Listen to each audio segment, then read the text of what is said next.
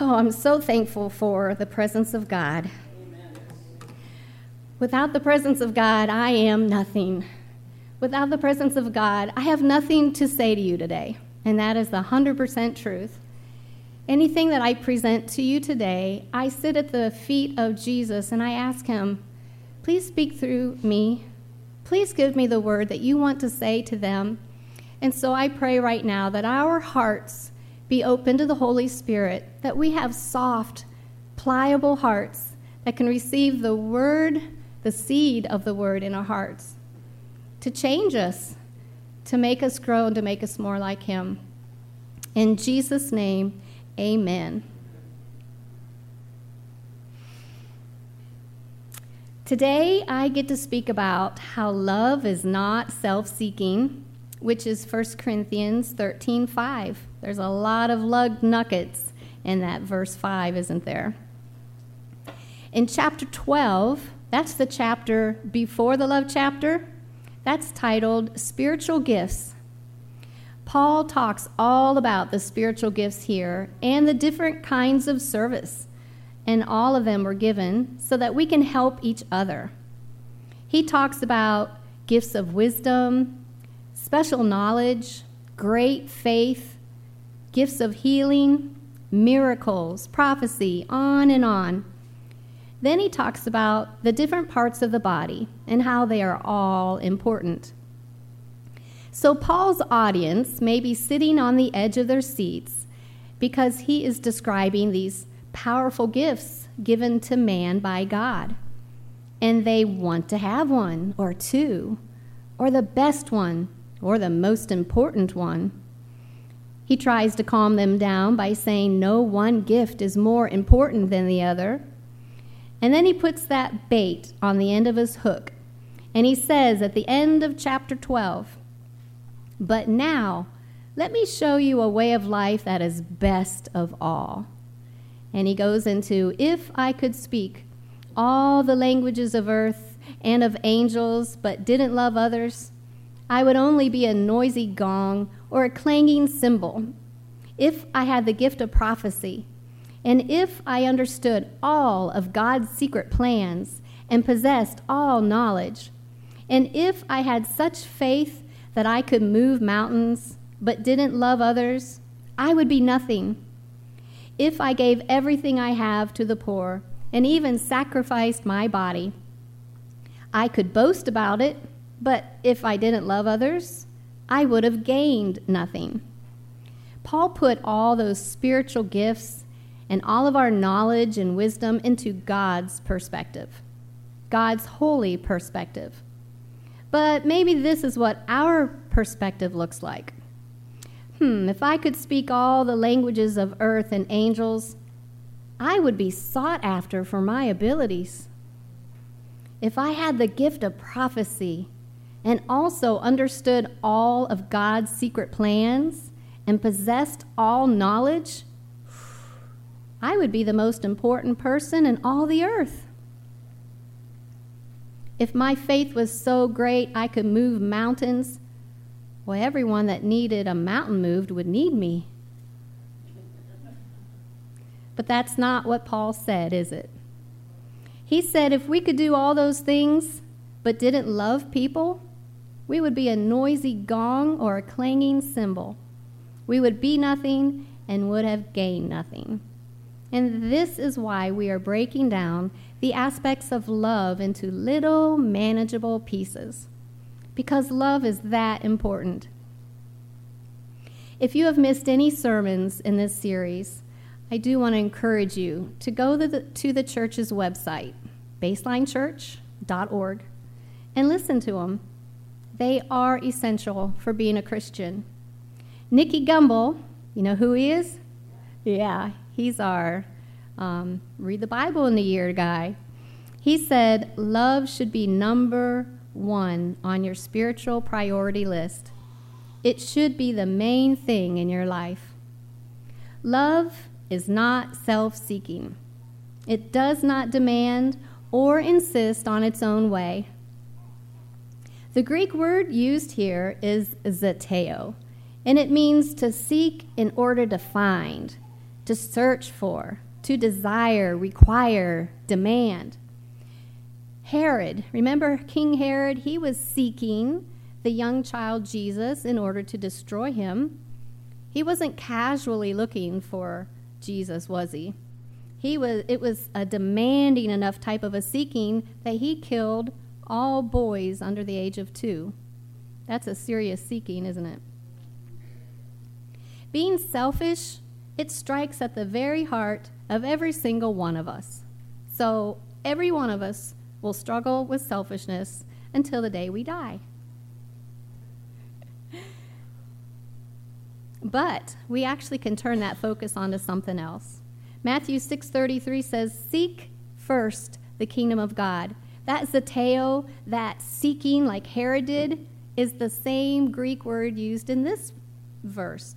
It's in a positive way. Seek like Herod sought for Jesus and killed children in order to find him. That's the type of seeking in a good way that we are supposed to seek the kingdom of God first and his righteousness, and then all these things will be added to you. This self seeking, it is deep within us. It is. It's just our human nature. And it is demanding of our own way. It goes way beyond taking care of ourselves and our families because we are to take care of ourselves, but we're not to demand our own way. No one ever hated his own flesh, but we nourish it, we cherish it, cherish it, just as Christ does the church. That's in Ephesians. Of course, we're supposed to take care of ourselves. We're to love ourselves enough to exercise it, to eat properly, to rest, to go on vacations, to have hobbies, to enjoy life. Of course. There is a difference between loving ourselves in a necessary, healthy way and loving ourselves selfishly that we demand our own way. Well, what does selfishness look like? It's like, do you really have to explain that, Jill? We all know what selfishness looks like. From our earliest days of childhood, we've expressed our demands, whether through wordless cries, foot stomping tantrums. Then, as we grow older, we learn to temper our demands so we can get along with others. We learn that taking turns is fair play and adopt other rules, but lurking in the background is always that desire to seek what we want Selfishness is simply lacking consideration for others and being concerned primarily about our own personal profit or our own pleasure. Selfishness is thinking of oneself.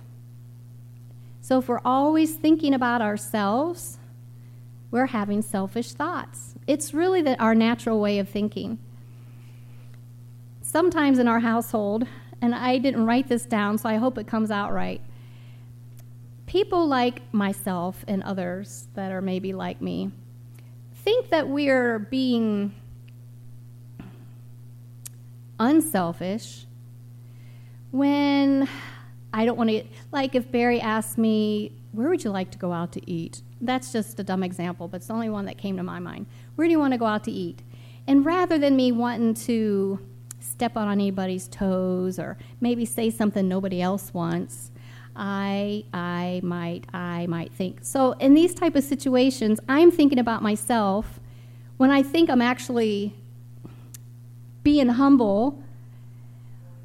Am I making any sense here? There's two ways of selfishness here. And so often we think a selfish person is always so demanding, but there's that passive selfishness too that we think we're being really honorable, and yet we're still thinking about self, thinking about self. And so that's just what I want to bring to our attention. Sometimes we're not being honorable if we're still thinking about ourselves. See, I like my way. My way is the way that's easiest for me. It's most comfortable for me. It's most convenient for me. And there's nothing wrong with liking a way. Of course, of course there's a way that we like best. But what happens when our way collides with someone else's way? What happens when what's easiest and best for me is not easiest and best for someone else? What does love do in that moment? Love does not insist on its own way. This self seeking attitude causes us to look for our own comfort and our own joy. It forces other people to adjust to us and not the other way around. It's selfish.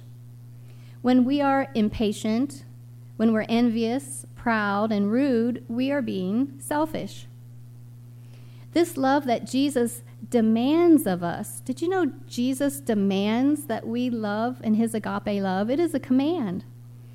He demands of us, and it continues to be the opposite of selfishness.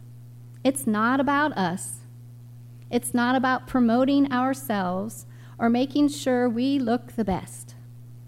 It's about laying our lives down for our friends, picking up our cross, and striving to live, love, and act more like Jesus. Love does not demand its own way. It does not make us the focal point. Love tempers our wants differently.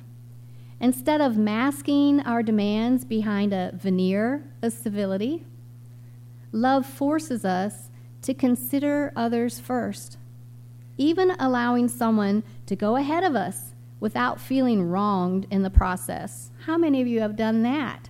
Oh, I just love that person because I let them go first, but I'm standing here I, I only let you do it because it looks good in front of everybody. Man, if we really knew our motives that clear, we probably wouldn't act on them all the time, but a lot of times it is the truth. It doesn't really cost us anything to let someone merge into our lane or to go ahead of us in the checkout line. It might cost us a little bit of time, but nothing else.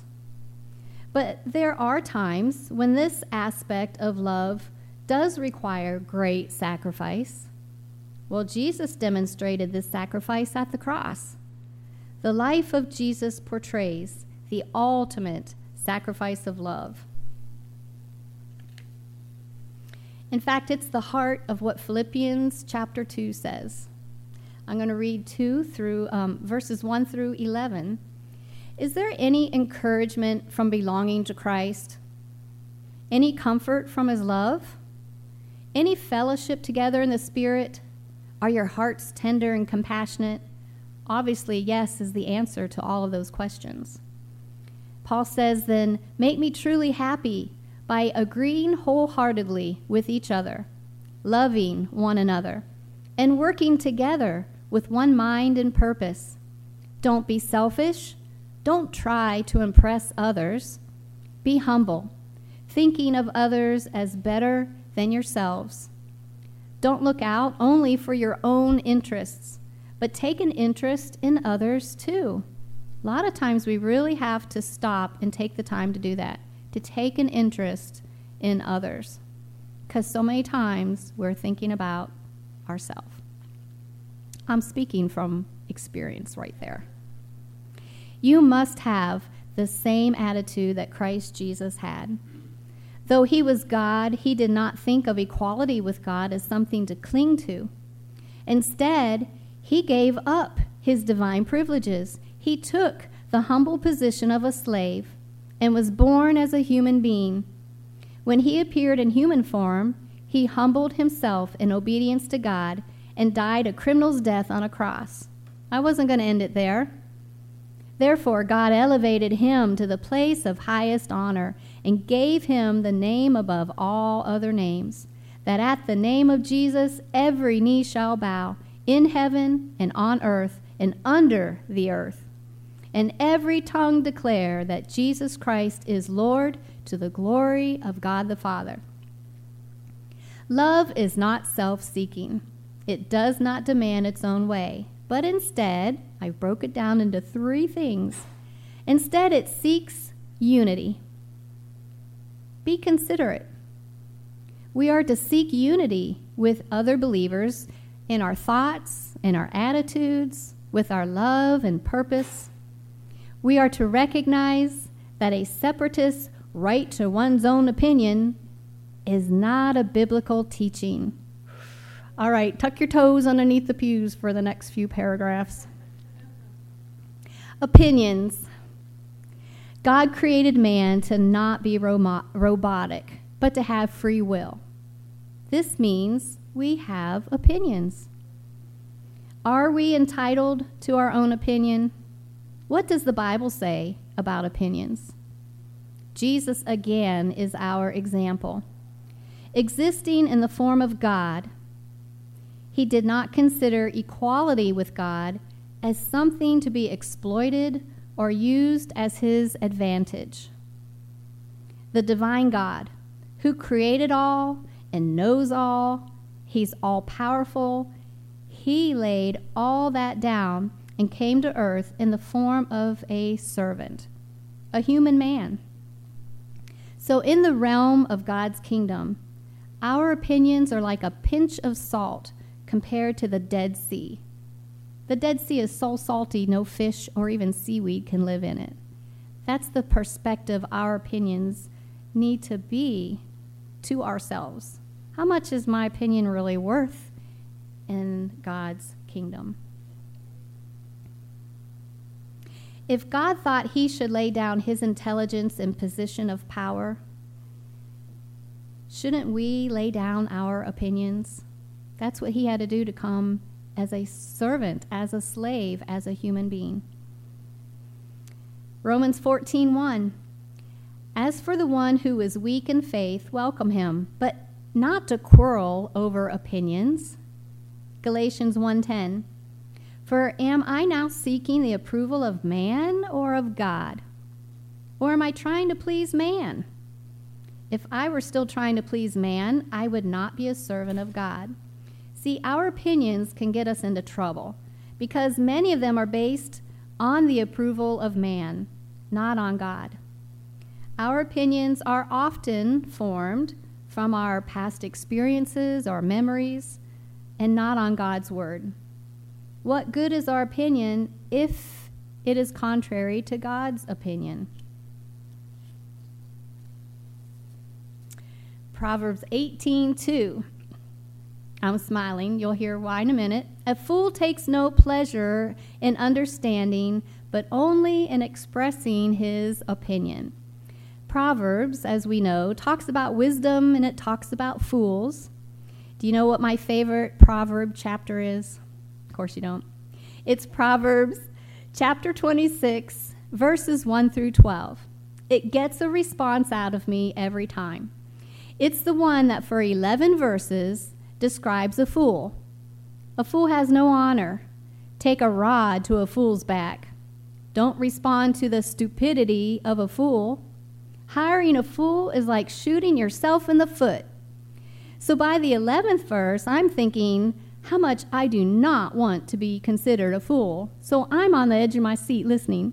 And then it says in verse 12 Do you see a man who is wise in his own eyes? There's more hope for a fool than for him. A man who is wise in his own eyes is a man who values his own opinion over everyone else's, including God's. Romans 14, 10 through 13. So why do you condemn another believer? Why do you look down on another believer? Remember, we will all stand before the judgment seat of God. For the scriptures say, As surely as I live, says the Lord, every knee will bow to me, and every tongue will declare allegiance to God. And then John 12, 43, For they loved human praise more than the praise of God. Our opinions cannot trump over God's word, and we cannot run people over in our quest to be right. We must surrender, we must repent and surrender such arrogance for the sake of unity in the body of Christ. Okay, you can pull your toes back out. That's the hardest part of the sermon.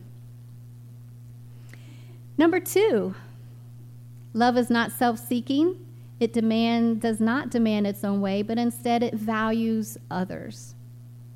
Turn away from any selfish ambition or conceited attitudes. Esteem others as being more important and more worthy than you are. Last week, Heather did such an awesome job of challenging us to esteem others as being more important and more worthy than we are. She said when she is talking to someone that she is annoyed by, or that she doesn't agree with, or maybe that person has hurt her, that she asks God to give her his heart for that person. I liked her I like that. We are to ask God to give us his heart for the people around us, especially those who are irritating us or those who are different from us. God, show me how you feel about that person. Do you know by praying that prayer, we are choosing agape love? Number three, adopt Christ's attitude. His attitude of unselfishness, servanthood, humility, and obedience. Jesus is God. He humbled himself and took the form of a servant, a human. And as a human, he obeyed God, even dying a criminal's death. Olivia, you probably need to come on up. I'm probably winding down here.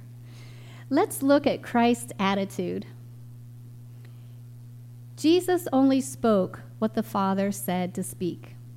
How many times did he have to bite his tongue when perhaps he wanted to say something different? I just wondered. He did come as a human being, he was perfect in everything he did. Did he have to pause? Remember how Heather suggested we pause and picture Jesus? Did he have to pause and picture Calvary before he answered the Pharisees' questions? When he took the form of a servant, that servant attitude poured out in everything he did. He came not to be served, but to serve. John 13, verse 3 Jesus knew that the Father had given him authority over everything and that he had come from God and would return to God. This was at the Last Supper. He knew all this. And so he got up from the table, took off his robe, wrapped a towel around his waist, and poured water into a basin. Then he began to wash the disciples' feet, drying them with the towel he had around him. Verse 12. After washing their feet, he put on his robe again and sat down and asked, Do you understand what I was doing? You call me teacher and Lord, and you are right, because that's what I am. And since I, your Lord and teacher, have washed your feet, you ought to wash each other's feet. I have given you an example to follow. Do as I have done to you. He is our example of servanthood, our example of humility. Don't try to impress others. Be humble, thinking of others as better than yourselves. Don't look out only for your own interests, but take an interest in others too. This is the attitude that Jesus Christ had. My closing scripture is Philippians 2 12 and 13. Work hard to show the results of your salvation, obeying God with deep reverence and fear. For God is working in you, giving you the desire and the power to do what pleases Him. We are not doing this alone. This fruit of agape love, it's grown by the Holy Spirit. The fruit of the Spirit is love, joy, peace. The fruit of the Spirit. It's not our fruit. We don't have to try to make that fruit grow.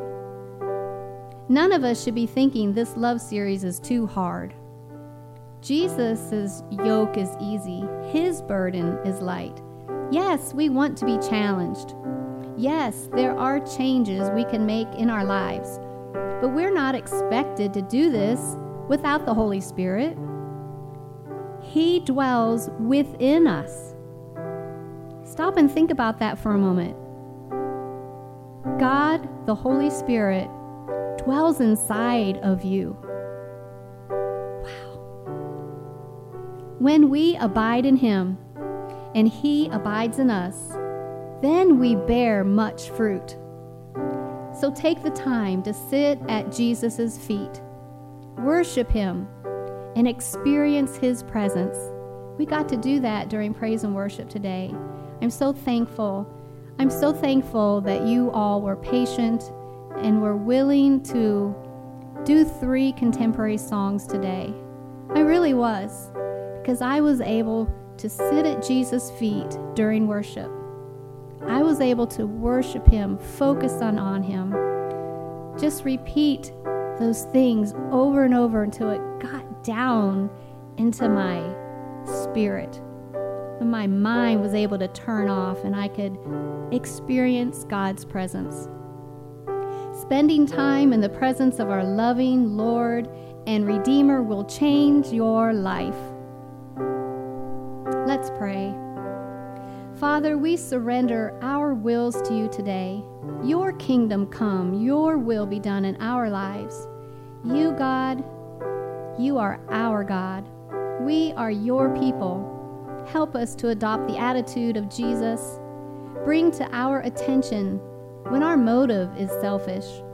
Help us to value others and to develop the fruit of agape love. Amen. So I want to encourage any of you who want to come up and kneel at the altar and pray, spend more time in His presence to do so. Any of you that have any prayer that you like me to pray over, please come up and do so.